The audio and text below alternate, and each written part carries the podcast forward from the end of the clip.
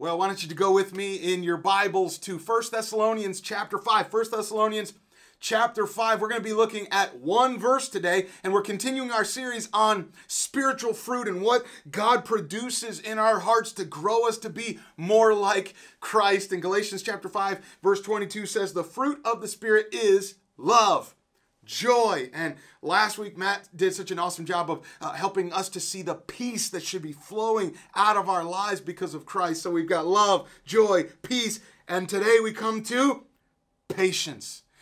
Anybody want to just skip over patience and just move on to kindness? Are you okay with that? I don't want to have to deal with that, right? This is one of those things. Patience is one of those things where a lot of us struggle with it, but impatience is kind of one of those more respectable sins. You know what I'm talking about?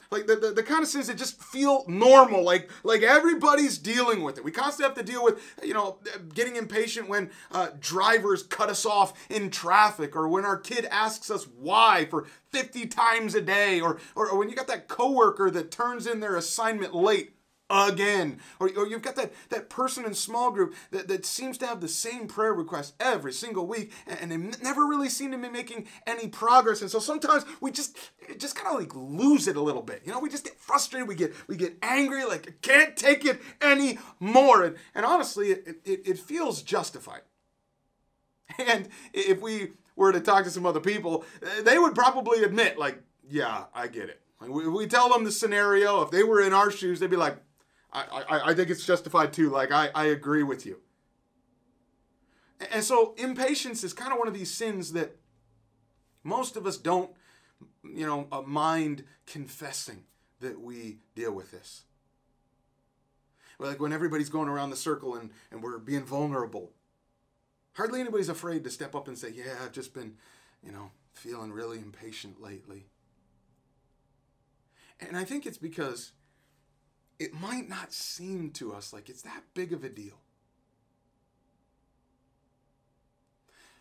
But sin's always a big deal, isn't it? In fact, if we want to be more like Christ, then how dangerous and how damaging is it when we're not like him, when we sin by being impatient? Think about it this way. What if God treated us with the same lack of patience that we often show to other people? None of us want that. I'm so glad that God is patient with me. So why is it then that I would continue to be impatient with somebody else when that's not how God has treated me? I want to show this to you. 1 Thessalonians chapter 5. There's this one verse. We're going to look at verse 14. Verse 14.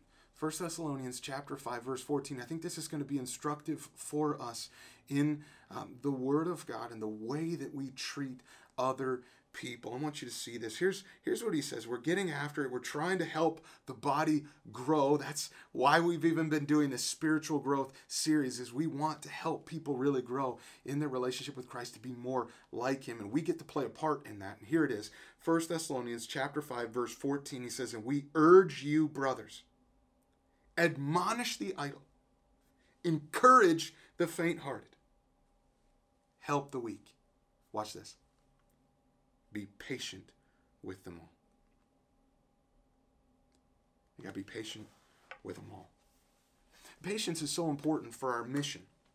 Think about the mission of our church. Our mission is to glorify God by making disciples of all nations as we live in loving community. At the heart of this, we just want God to be glorified. And the way we get after that is by making disciples. Everything, I hope there's just a laser focus on this mission, this purpose in our church, that we just want to make disciples. And we've got this instruction that helps us here. So let me give you the big idea from this text that we're drawing out of this is this. Note this. Be patient as you're making disciples, just as the Lord has been patient with you.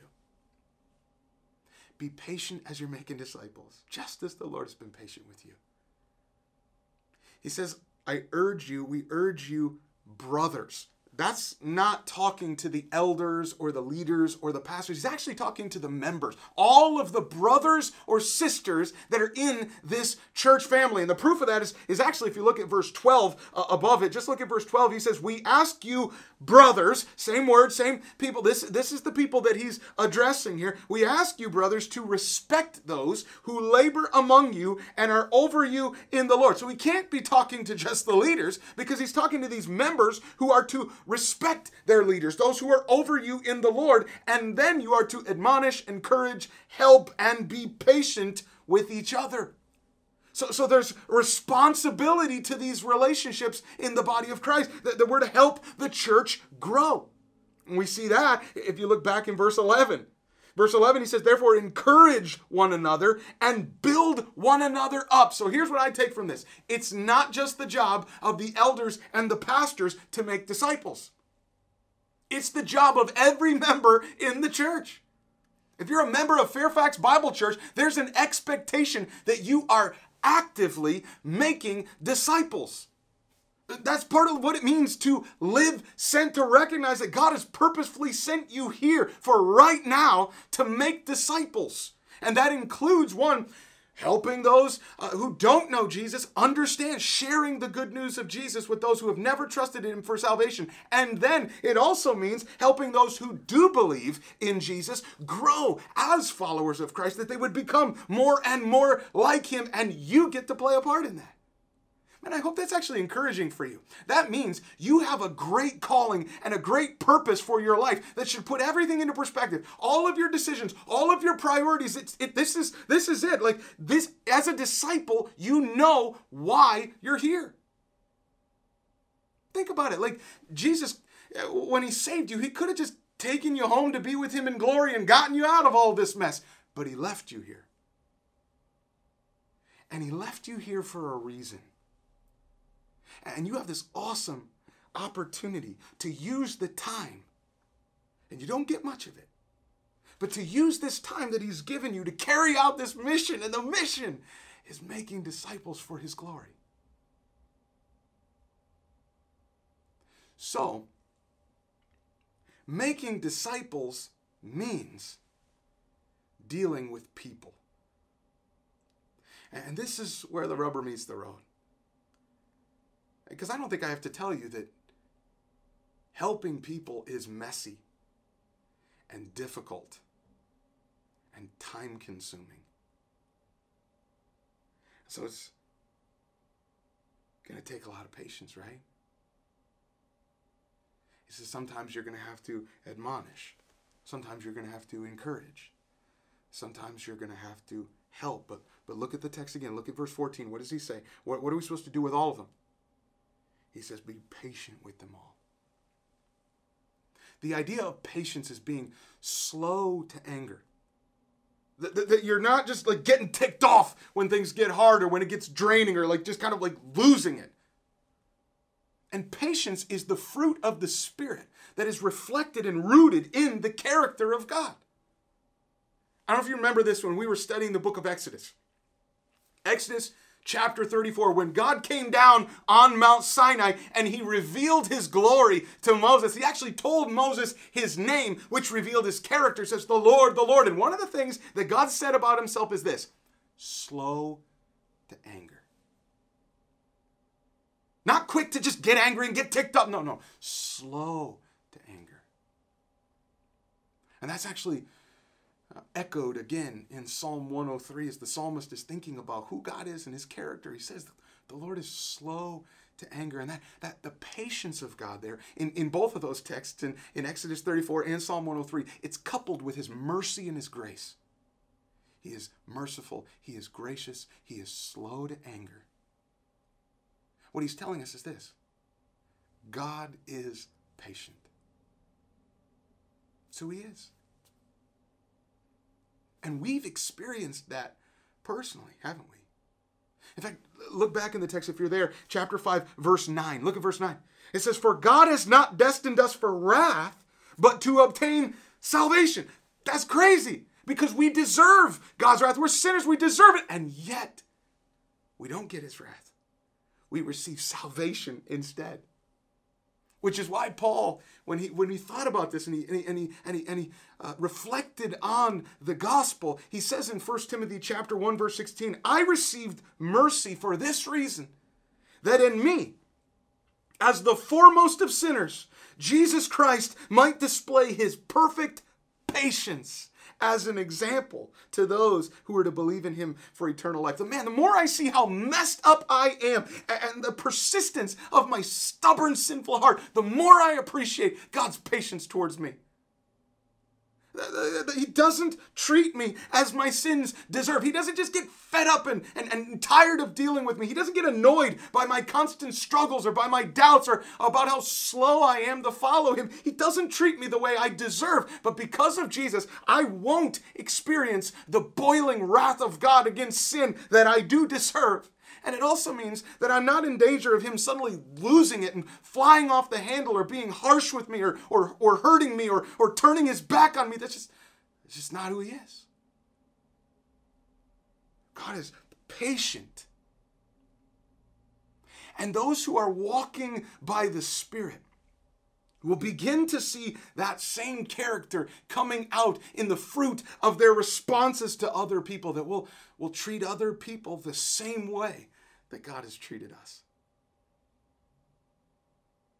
And so here in chapter 5, verse 14, Paul is giving us three different scenarios that you might face while you're discipling other people. And all of them require patience. Because it's almost never as simple as just like one conversation or one prayer or giving somebody a book and suddenly everything's fixed. No, sometimes it's a struggle and sometimes it takes time. And so let me give you these three discipling scenarios where we get to demonstrate patience. And then I want to show you the example of Jesus Christ so that we'd grow more in our love for him and our gratitude for the way that he responds, the way that he treats us. But here's the first discipling scenario he says there in the text. Patiently admonish the idle. You see it there in verse 14? Admonish the idle. That word idle, it means somebody who's disorderly, someone who is not submitting to discipline. So contextually, apparently, it seems like there were some people in Thessalonica, in the church there, who were just being lazy, being irresponsible. They were not doing what they knew they should be doing. And consequently, they're hurting other people in the process. They're hurting the body of Christ. They had been taught, they had received instruction, but they're just not obeying it.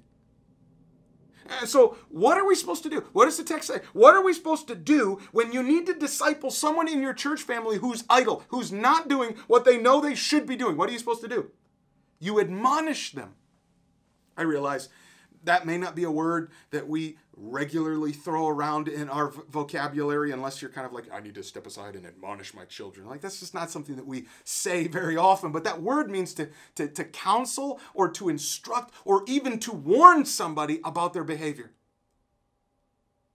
So when you see a brother or a sister who's going in the wrong direction, they're going against what God's word says to them, it's not time to just let it slide and ignore it. And they also don't need you to just come alongside with some cheerful encouragement. No. There's warning here. Think about when you're driving on the road. You're driving out on the streets. You see all sorts of warning signs. You see signs like stop or sharp curve ahead or wrong way. And the reason is without the warning, you're in danger. Nobody wants to see you get hurt like that. It's the same here when we allow our brothers or sisters to knowingly live in sin and we just let it slide.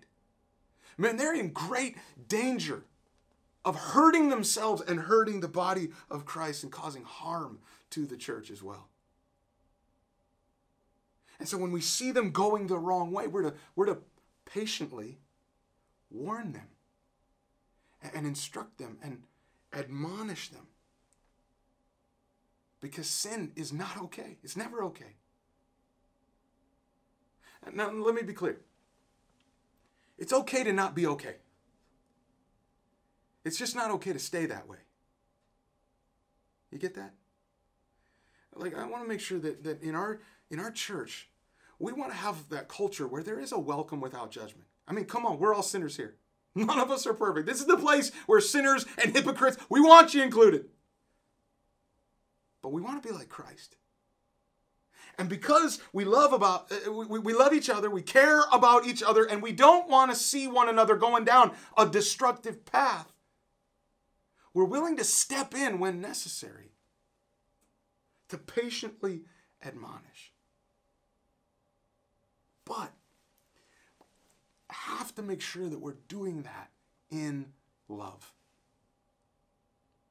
Ephesians chapter 4, verse 15 says, speaking the truth in love. Like, yes, there's a command to speak the truth, but that command to speak the truth is not a license to speak it however we want, in whatever ways, in ways that would just be unkind or unloving and kind of harsh, and we just like, let them have it. Honestly, some of us are fearless in our willingness to step in and admonish somebody when we need sin. Call it out. And God may use that. But we need to check our hearts. And check our attitudes. Even check our tone and the words that we're using. Because we're to speak the truth in love. And 1 Corinthians 13 says that love is patient. So speaking the truth in love means demonstrating patience with that person as I'm warning them, as I'm instructing them. And then I care more about them than I care about being right or being more mature. And yes, we hate sin, but it's because we love that person who is made in the image of God and who is our brother and sister in Christ. And we want so badly for them to glorify Christ and enjoy Him and live in the freedom of submission to Him, Christ as King. Like, I want them to experience that. And so patience means not getting frustrated with them. Not having like a 3 strikes and you're out attitude, right? Already just like, I already told you this once. No. It also means not talking down to them as if we're better and we would never struggle the way they're struggling. Like, I can't believe you're acting like this. No, I get it. It means coming alongside of them as a fellow sinner. And coming with some urgency, because we don't want them to go the wrong way. We certainly don't want them going over the cliff. So we come with some urgency, warning them, but we're willing to do that with the same patience that God has shown to me. I think about the way Jesus did this. Think about the patience that Jesus showed with His disciples. There's this one story in Mark chapter 9 where they're walking along the road and they're going to Capernaum. It says that once they got to Capernaum, they got into the house, and Jesus turned to His disciples and said, hey guys, what were you discussing along the road? And it got silent. Like, nobody said anything. And the text tells us that the reason that nobody said anything is because while they were on the road, they'd been arguing with one another about who was the greatest. I think Jesus asked them that because He knew. He wasn't letting it slide. He knew that this sinful pride is not okay. This was damaging. This was gonna tear them apart. But He showed so much patience in there. He didn't just rip into them and let them have it and put them in their place. No, like, honestly, I think that silence was probably condemning enough for them. But He simply said this: if anyone would be first, he must be last of all and servant of all. You see Him showing, like, this is patiently admonishing and instructing. Like, guys, don't go that way. Here's the way I want you to walk. I want you to be a servant. And they still didn't get it. So eventually He took a basin and a towel and He got down on His hands and knees and washed their feet and showed them. And they still didn't get it. So He went to the cross in an ultimate demonstration of humility and sacrificial love as a servant. But are you just thankful for the way, the time that Jesus takes to patiently show His disciples how to follow? I want to patiently admonish the idle. But then look at verse 14. What does it say next? We admonish the idle and we encourage the faint-hearted. That's our second discipling scenario where we get to demonstrate patience. It's this: patiently encourage the faint-hearted. Patiently encourage the faint-hearted. There were some that were faint-hearted because they were grieving the loss of beloved brothers and sisters. In fact, back in chapter 4, verse 13, it kind of indicates that some of them were just struggling how to process when people that they loved died. It hurts. They're hurting and they're discouraged and they feel it in their soul. Sometimes believers in Christ can get really down. And when we see a brother or a sister who's in that place, they're faint-hearted, they're discouraged, they're just worn down and weighed down by the weights and the cares of the world. We're supposed to do something. What are we supposed to do? Look at it. Look at what it says. What are we supposed to do with someone who is faint-hearted? We're to encourage them. Notice, that's different than how we're supposed to respond to someone who's idle, who's not doing what they know they should be doing. When somebody's idle, we're supposed to admonish them. We're supposed to warn them. But when someone is faint-hearted, we're supposed to do something a little bit different. We're supposed to come and encourage them. Got to be careful that we're not using the same tool in every scenario. You ever heard that phrase that to a hammer, everything's a nail? And some of us get really fired up and excited about getting after, helping somebody and admonishing them. And God has gifted us, some of us, with that exhortation. And we're courageous in our willingness to kind of step in and speak into their life and speak the truth. And hopefully doing that because we love and we're doing it with patience. But when someone is hurting, when someone's discouraged, it's not time to bring the hammer down of admonition and warn them in that moment. They probably don't need that. He says we're supposed to encourage them. That word means to comfort or to console. Like you would console somebody at a funeral when they're grieving the loss of a loved one. You'd come alongside them because you care about how they're feeling. When you see a brother or a sister who's just, they're feeling the pain and the weight of the brokenness in this world, that's an opportunity for you to step in, to come alongside them with comfort and hope. And they may just need to feel your presence in that moment. Know that they're not alone. Know that they are loved. But they also need you to encourage them to look to Jesus, to see that there really is hope. And as we looked at a couple weeks ago, yes, they're still groaning. But even in the midst of that, we can have joy. We can rejoice no matter what.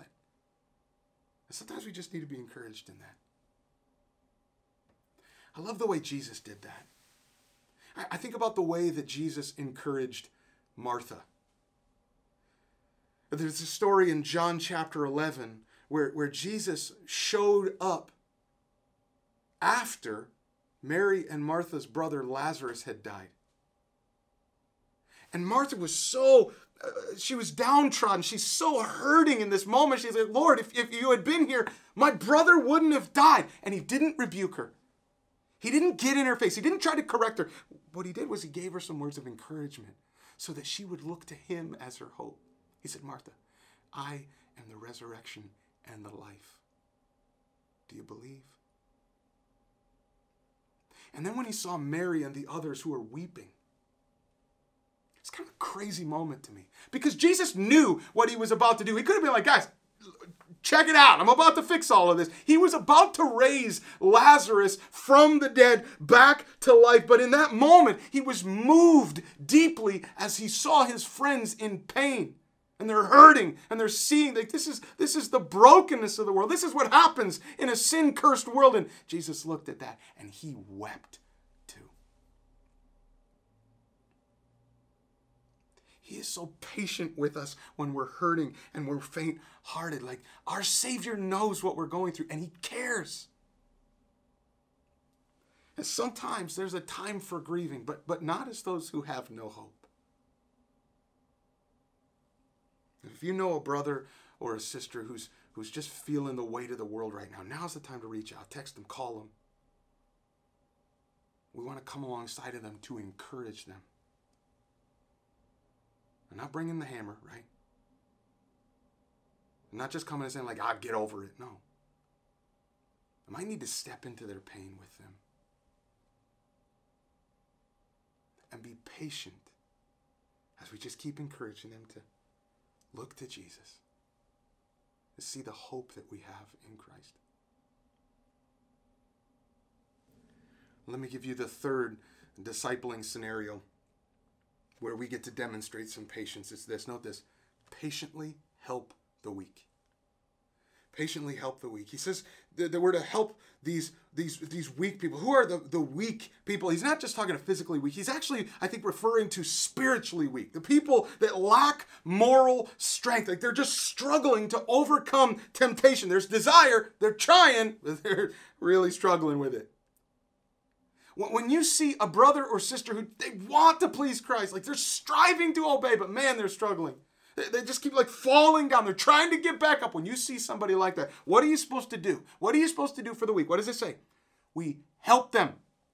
Again, not hammer time. Now's the time to help, to come alongside of them and hold them up. Let them know that they're not alone and pray with them and hold them accountable and keep pointing them to the gospel and encouraging them to keep going and help them get back up again and again. This is why helping, being willing to help, takes patience.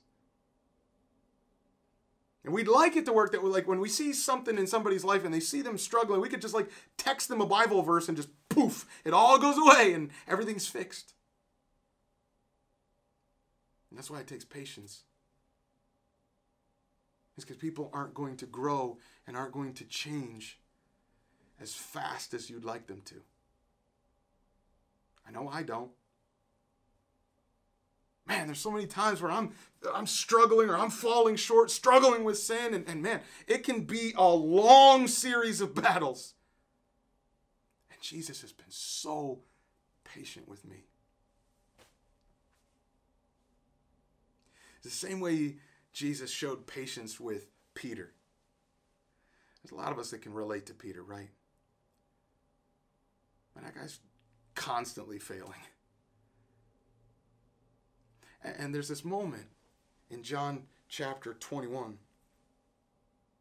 where Jesus is having breakfast with Peter on the beach after he had failed miserably. I mean, he had denied that he even knew Jesus. And not just once. Not like it was just like a little mistake. Like he just kind of messed up. No. He straight up denied and lied that he even knew him 3 times. And so 3 times on that beach, Jesus says, Simon, do you love me? Feed my sheep. What he was saying to him in that moment is this: I'm not done with you. He didn't just give up on him.